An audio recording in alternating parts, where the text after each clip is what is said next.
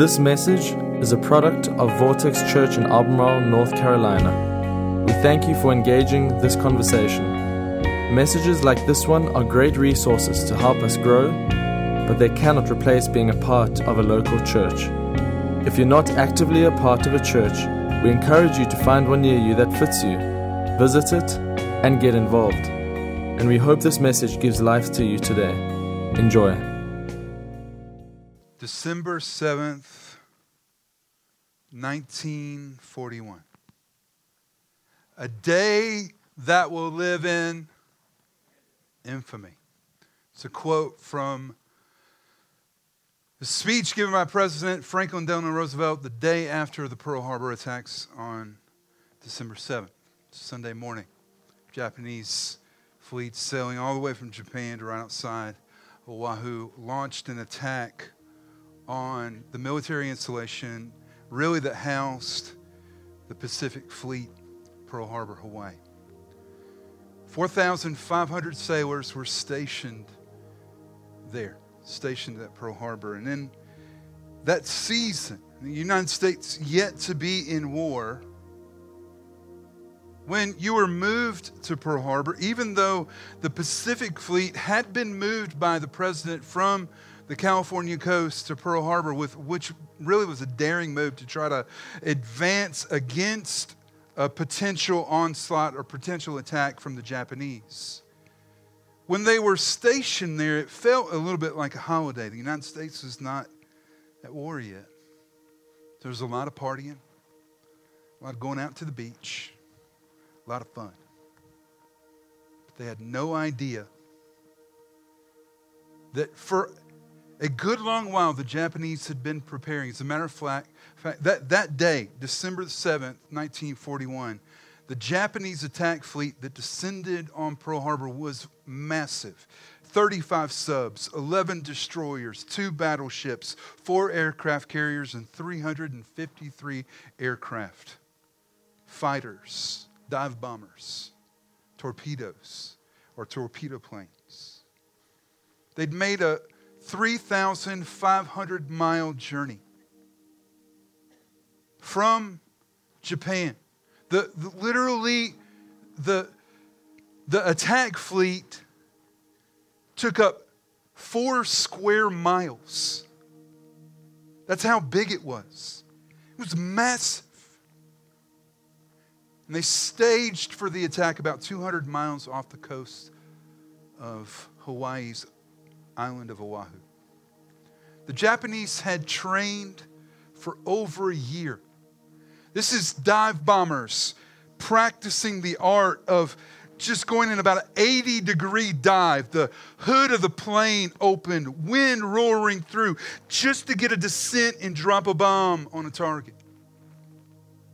Torpedo planes maximizing the craft of dropping in low and dropping a torpedo. Working out literally the details down to the smallest. Trained for a year, prepped literally for months. The reason that the United States staged its Pacific Fleet in Pearl Harbor was the, uh, the harbor was so shallow they didn't believe that it could be attacked by torpedoes. They believed that if a torpedo was dropped into the harbor, it would hit the bottom and it would explode. But as the Japanese trained, they developed and fashioned torpedoes that could actually work in shallow conditions and the travel just simply from where they were to where they were going would take weeks. December 7th, 1941, a day that will live in infamy. But December 6th is the day I want you to think about. On December 6th, nobody at Pearl Harbor knew that they were a target. Nobody. Although they had every sign to point that they were. All the signs showed that a war was coming. The Japanese embassy in Washington, D.C., had destroyed all their documents and moved out.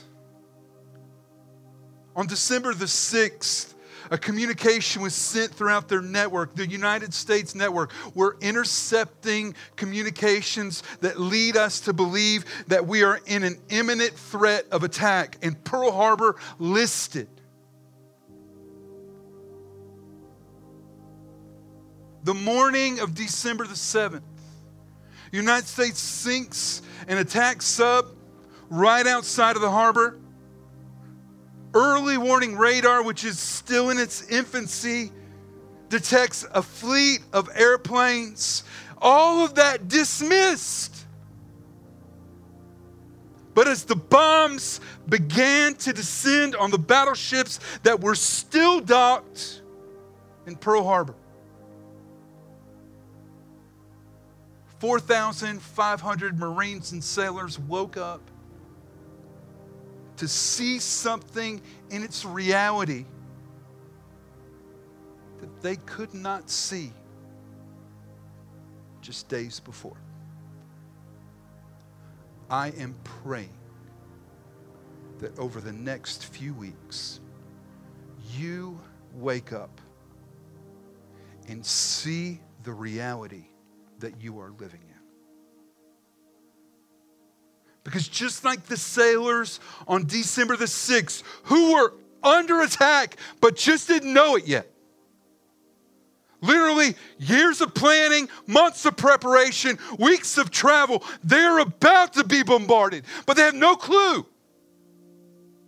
War has already been declared against you.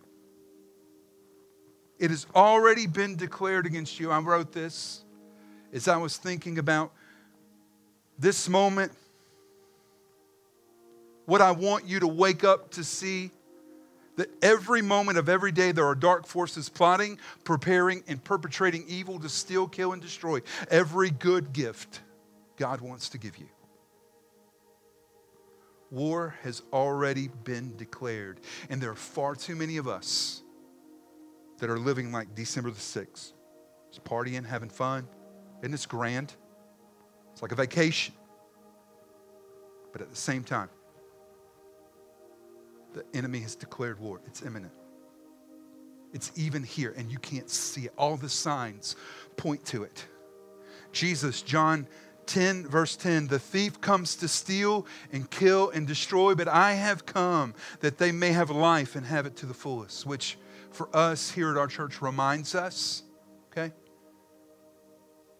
that authentic life is only found in Jesus. We're not going to find it in the things that we think we're going to find it in this world. It's only found in Jesus. But the thief that comes to steal and kill and destroy, this seems familiar. If you've read the beginning of the Bible, you know how the story goes. Genesis 1 God makes the, the cosmos, everything that we know is created as God orders and perpetuates all of creation. Genesis 2 is a, is a zoom in on the creation of man. God creates Adam, gives him a job, gives him a home, and then crafts for him out of the first problem and all creativity. He's alone. So he crafts a wife, and they have everything they need, and they have one rule, right? Genesis 3 begins in verse 1 Now the serpent was more crafty than all the other animals, the thief, the serpent. And what happens? The serpent deceives Eve. God, God gave you one rule do not eat from this tree, the tree of the knowledge of good and evil. Did God say you shouldn't eat from that tree? Oh, the reason he said that is because if you eat from that tree, you'll be like God, knowing the difference between good and evil. The first deception is for control. If you eat from that, you will be like God. You will now get to decide for yourself what is good and bad. Sin enters the world and breaks everything. Upending God's good creation. And some of us think, I wish I just had that deal, one rule, I could do that. The narrative of the Old Testament shows us one rule, 10 rules, and then 260 plus rules. We go from the garden to the Ten Commandments to the law. And the Bible tells us in Romans that the law was given not to make us right, but to prove that we're wrong. And you can go all the way back to the one rule in the garden. deceived. I want control. And Adam and Eve were close to God. I mean, literally every afternoon, God shows up and goes on a walk. Some of us love it. When we get to go on a walk with our spouse or our kids, we just feel close. It's intimate, it's conversational. Every afternoon, God showed up to go on a walk with Adam and Eve. And then God shows up that day, and they're not there. So we're going to pick up the story there. The Lord God called to the man, Where are you? This is the very first question that God asks man Where are you? You're supposed to be here. This is where you normally are. Where are you? Because there's a reason you're not here, and the reason you're not here is not good. Where are you? And Adam answered, I heard you in the garden, and I was afraid because I was naked, so I hid. This is the first time in human history that fear altered the course of a decision. Why is Adam afraid? Because when God said, Don't eat from that tree, you know he said? You're going to die if you eat from that tree. He's afraid. He's afraid. Now, notice what God says here in verse 10 and 11. And he, God said, Who told you that you were naked? Have you eaten from that tree I commanded you to not eat from? Who told you that? Who told you that? In other words, what he's saying is listen, you are living in a reality, and somebody has spoken to you and shifted your perspective on that reality. Who told you that?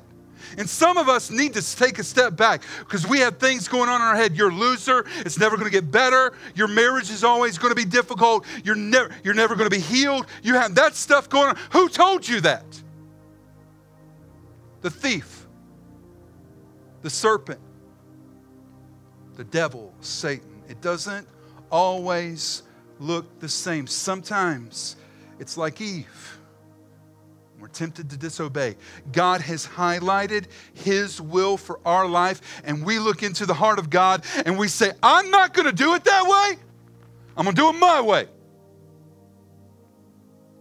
We're just like Eve. All I want is control. When the invitation of the gospel is just simply to surrender, we want control.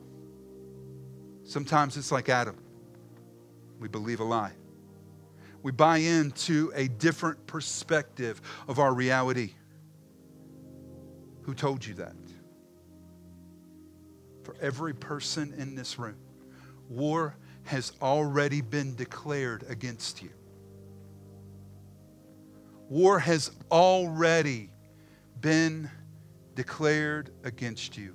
Will you fight back? It's important to think about what we're up against. Last week, as we opened and previewed this series, I, I quoted Ephesians 6 out of Eugene Peterson's message paraphrase. Beginning in verse 13, we're going to look at Ephesians 6 today, which is one of the most preeminent passages in the New Testament on this unseen war. It says this Be prepared you're up against far more than you can handle on your own. Take all the help you can get, every weapon God has issued, so that when it's all over but the shouting, you'll still be on your feet.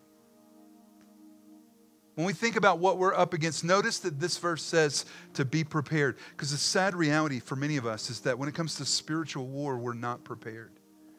Not, not only are we oblivious, like the soldiers on December the 6th stationed at Pearl Harbor, under attack, war declared, forces surmounting. But for many of us, we don't even know how to fight back. So when we think about this, like, what are we really up against? Number one, we're up against more than we can handle on our own. Did you notice? We're, we're up against something that's bigger than me. And the sad truth is that for many of us in our lives, we actually encounter things and encounter things and encounter things. We go through problems and problems and pro- that we can actually solve. Which sets you up for failure because there are going to be things that come about in your life that you can't fix. The problem is bigger than you. Did you notice that? We're up against more than we can handle on our own. So if we're up against more than we can handle on our own, that, that we're literally facing something that's bigger than me, the solution has to be bigger than me. Y'all hear this? I've said this in so many different ways this year. You'll never live the way of Jesus doing things on your own. The promises of God are deeply connected to following Jesus. And there's so many of us that want the effects of following Jesus without actually putting in the work to follow him. You'll never live the way of Jesus, doing things on your own. That term, the way of Jesus, was so important to the early church, they didn't even call themselves Christians. They just said, We're people who follow the way, because that was the only way for them to understand living. We're up against more than we can handle on our own. So, verse 10 and 11 out of Ephesians 6, what are we up against? A final word be strong in the Lord. Be strong in the Lord and in his mighty power. Put on all of God's armor so that you will be able to stand firm against all the strategies, notice this, the strategies of the devil. Be strong in the Lord. What are we up against? Number two, we are innately weak without the Holy Spirit's power within us. And for some of us, that statement is a mantra. That's a flag we wave. I'm weak. I'm not strong. But for some of us, that simple statement that you are innately weak is an affront to your ego. Who are you to tell me I'm weak? Who are you to say I'm not capable? Peter, who's one of the most preeminent forces in the emerging early church, is assaulted by the enemy when Jesus dies on the cross. Jesus predicts before this happens, you're going to deny me. And in Matthew 26, he says this Watch and pray Jesus speaking to Peter, so that you will not fall into temptation. The spirit is willing, but the flesh is weak. That night, the flesh of Peter showed its fear as one of his best friends is being executed right in front of him. And in fear that it would happen to him, he denies his relationship to Jesus. Please listen to what I'm about to say. As smart, disciplined, and as talented as you might be, you are still weak. You are still weak. In the body of Christ, we would say that everyone has a unique design, a unique giftedness. Everybody does. But the truth is is that everyone also has unique weaknesses that only the Holy Spirit can overcome. For you, it might be an addiction. And that might be something that you've lived with and you're growing. But it's only the Holy Spirit at work within us that overcomes that weakness. For some of us, it might be the desire to be in control, it might be lust, it might be pride. Everyone has unique weaknesses that only the Holy Spirit can overcome. So, what are we up against? Look at verse 12. We are not fighting against human beings, but against the wicked spiritual forces in the heavenly world, the rulers, authorities, and cosmic powers of this dark age. Before I give you two observations out of this verse on what we're up against, do you notice what we're not up against? We are not fighting against human beings. Sadly, far too often, we assign the label enemy to a person. And that is not accurate. The enemy is not a person. If you're struggling in your marriage and your spouse is controlling, it's not a spouse issue, that's a sin issue. That's an evil issue. And it's not a person issue. Why? Because God can deliver, God can heal, God can change. If you look around the world and you say, the world would be so much better if those people could get their act together. The problem is not those people, it is Number three, what are we up against? We have a spiritual enemy who uses spiritual forces to attack us. Do you notice earlier when we read, stand firm against the strategies of the devil? You have an enemy who has plotted against you since you were born, who knows your weaknesses, has seen the way in and so many times, Christians, when we talk about this topic, like to make some kind of assertion about who the devil is. The devil's so stupid. No, the devil's not stupid. Your enemy is calculated, strategic, and smart. And he has planned since the very beginning to steal and kill and destroy every good thing that God wants to give you. And we miss it we miss it. we're under siege by an enemy that is spiritual. See, your enemy operates spiritually to affect present physical realities. This is not just some mystical sense of oppression. Like, this is stuff that has real consequences in our lives every day.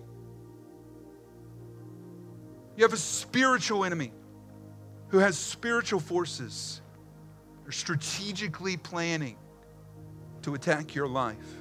But that's not the only thing to learn from this verse. Let's read it again. Look at this. We are not fighting against human beings, but against the wicked spiritual forces in the heavenly world, the rulers, authorities, and cosmic powers of this dark age. So, what are we up against? You see it right here that we're up against worldly rulers, authorities, and systems that work against God's good will.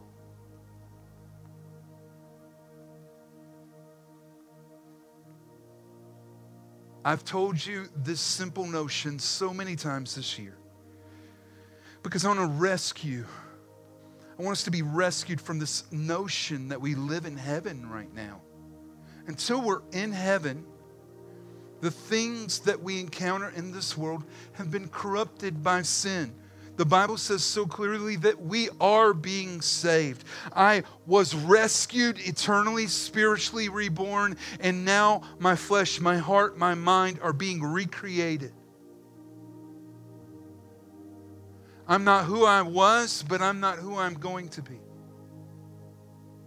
the systems in this world. We say this there's no perfect church, there's no perfect political party, there's no perfect government, there's no perfect anything. All corrupted by sin. This world is not heaven. So don't expect it to be. Don't get blown out of the water when things aren't perfect when somebody's not perfect, when some organization doesn't handle things perfect, when some politician's not. Why? Because it's not heaven. This isn't heaven. This is an idea represented in John, 1 John 5. John is clarifying this. He says, Listen, we know that we are from God. God's doing something in us. And we know that the whole world lies in the power of the evil one. This world is corrupted. And it sounds scary, doesn't it? And perhaps that's why many of us don't want to talk about it, don't want to even put optics on this. But I want to show you something real simple that should change the way we view this. John 16, Jesus speaking, I've told you all this so that you might have peace in your hearts because of me. While you are in the world, you will have to suffer, but cheer up. Cheer up, Jesus. What are you talking about? You just literally told me that I'm going to suffer and I can have peace in the middle of my suffering. am I'm going to cheer up. I don't want to suffer. Seems tone deaf, doesn't it? Until he says the next thing. But cheer up, for I have defeated the world. You don't have to be afraid because Jesus has already won the war.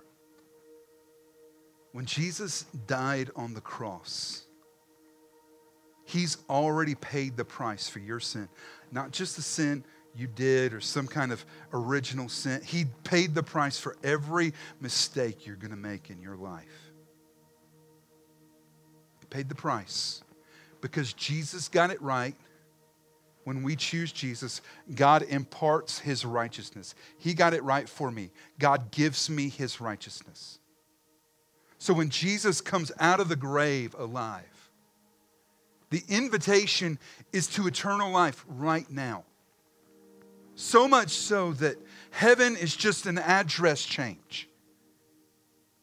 That I live now in the, the presence of God and awareness of God, that I, I get to know God and encounter God, and then Death is but a comma, not a period, in the sentence of my life.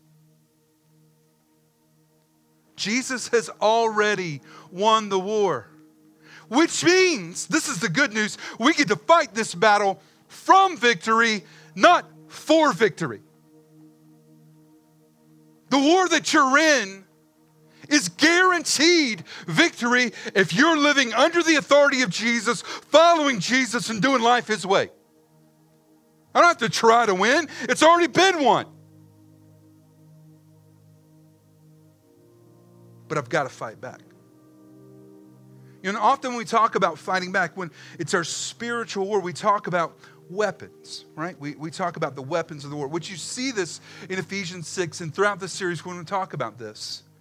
But look at this verse, Ephesians 6 13. Therefore, put on every piece of God's armor so that you'll be able to resist the enemy in the time of evil. Then, after the battle, you'll be still, you'll, you'll be standing firm. The, the armor of God. And if you grew up in church, you're familiar with this the shoes, the shield, the helmet, the sword of the Spirit, tools to fight with. But if you know anything about tools, tools have to be used in the right way. I need to use a hammer to do what a screwdriver needs to do. If I'm always trying to use a hammer as the tool, I'm going to end up breaking things. So the question is how? How do we fight back? And I want to make this really apparent. You cannot understand how to fight back if you don't know the enemy's battle plan against you. And in God's mercy, He literally makes it apparent. And for many of us, we've never seen this that the enemy has a plan to attack you. Now, I want to lay a little theological framework so that you can see how this works.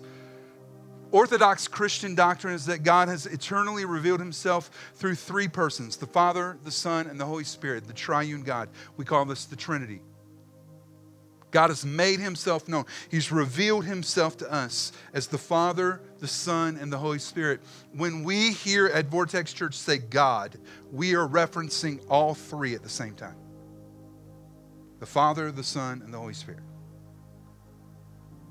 The triune God, co equal, co eternal. The Father who establishes the plan of redemption, the Son who accomplishes it and then the Holy Spirit who applies it.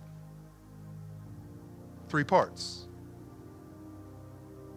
We are also revealed to be three part beings body, soul, and spirit. The soul being the ideas of the mind and the heart, this inner life. So I have a temporary flesh and body, an eternal spirit, and this echo chamber of a soul that exists in between. And what's astounding to me is that while God has revealed himself three ways, we are known to be three ways. Our enemy has a three part plan of attack. For the next few weeks, we're going to dismantle each one of these. And we're going to show you how to fight back. I'm going to show you in this area, this is how you fight back. In this area, this is how you fight back. In this area, this is how you fight back. Number one, the first part of this is our enemy attacks us from within using our flesh. Our flesh. And this is a battle that rages within us. The flesh is the body in all its desires. We are not just body, we are body, soul, and spirit. But that body is born with certain innate desires that God created good, but Satan corrupts and counterfeits.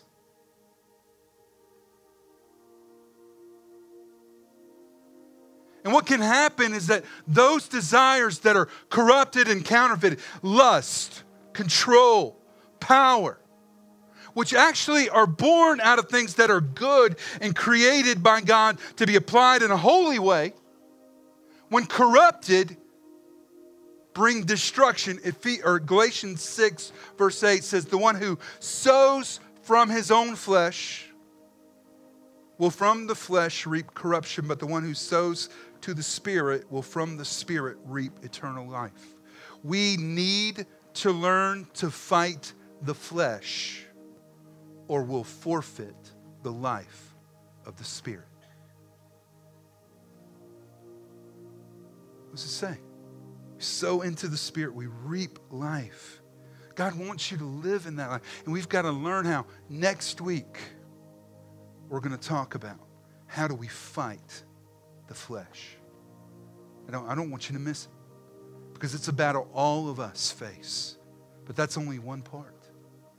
Our enemy attacks from within using the flesh. Number two, our enemy attacks us from without using the powers of this world. You know, it'd be so easy to think with all the information, technology, and power that exists in the world that things would be getting better. But you don't have to look around too far and too long to figure out that they're not. Why is that? Because this world is not heaven. If we listen to 1 John 5, this world is under the influence and power of our enemy. So there are system structures that are sinful in this world. And the important thing to remember in that light is this world is not our home. Peter employed, like, live as if you're an alien. This is not home. The battle's already been won. Jesus has already overcome. As a matter of fact, Colossians 2 reflects on that and says this He, Jesus, disarmed the rulers and authorities and put them to open shame by triumphing over them in Him. We must learn how to fight back against worldly powers or we'll give up many of the good gifts God wants to give his people. Please notice that the first one was a fight where I lose. This is a fight where we lose. And when a generation is not willing to stand up and fight, they end up forfeiting blessings for the next generation. Do not let that be said of us. So we have, on one hand, we're attacked from within by the flesh. Number two, we're attacked from without by worldly powers. And number three, we are attacked supernaturally by the enemy and his forces. Working supernaturally to affect present physical reality. Eve. If you eat from that, you'll be like God, knowing the difference from good and evil. Deceived. Adam, who told you that? Who told you that you were naked? Who redefined your reality so that you would believe that that's how it is? Who told you that you were a loser? Who told you that your marriage would never get better? Who told you that your finances were always going to be a struggle? Who told you that? Adam, who believes the lie. Satan, described in the Bible as the father of lies. Job, who God uses the work of the enemy to test the faith of Job. Sickness, losing kids, losing property, all of the trials and pains that he goes through. In the meantime, God's using it to refine his faith. Peter, who's tested by, you're going to deny me. I'll never do that, Jesus. The flesh is weak, Peter. And then fear gets the best of him. In 1 Peter chapter 5, Peter writes about the enemy, and he does so from a firsthand knowledge of what it's like to be taken out. He says, Your adversary, the devil, prowls around like a roaring lion, seeking someone to devour. This is true for every one of us in the room. And when it comes to our spiritual enemy, God has given us the weapons and the methods to fight back against our spiritual enemy. That'll be the fourth week in this series. And then we'll wrap it all up by coming back and looking at the armor of God and how we actually deploy those tools. It's going to be good. For the next few weeks, some of us are going to get freedom that we've never had because we're going to wake up to the reality that we've been in a war. We've been in a war. A war has already been declared against you. It's already happened, whether you want it to be there or not. War has already been declared. If you're a parent in here today, war has been declared against your kids. It doesn't take much to look at that today. That your kid's identity is under assault. They want to take away their family and their faith. There's an assault coming against your career. My job? Yeah, your job. You want to know why? Because as a believer, it's not just my job, it's my calling. If God called me to that, God's going to do something through me in it. And what does the enemy want to do? Wants to steal that. Take God's purposes out of it. Your marriage, there's a war that's been declared against your marriage to get you bitter and upset and distant. It's a war that's been declared against your finances. For some of us, the worst thing that could happen is for a season we think we're doing good, disobeying God. Because what's going to happen eventually you can come under the weight. If the problem's bigger than you, the solution has to be bigger than you. See, Jesus has already won the war, but you're going to have to fight back. You're going to have to. So if you're in here today and you're living for God, you love Jesus, you're following Jesus, you're reading your Bible, you're doing your best to listen to the Holy Spirit, be directed by the Holy Spirit. Here's the news war has been declared against you. But if you're running from God, here's the news for you war's been declared against you too. Listen, the devil doesn't need allies. This idea that somebody's on his side. No, the war has been declared against everybody. Jesus won the war for those who choose to follow him. If you're doing life your own way, the solution that you have to leverage is yourself, but the problem is bigger than you. So I'm hoping that you wake up. Like those soldiers who could have seen the signs on December the 6th, who could have been prepared when the planes flew. The, if you could see it today, would you live different? Would you fight back? If you'd wake up and see the war's been declared against your kids, against your career, against your marriage, against your heart, against your peace, against your joy, would you live different? I hope you would.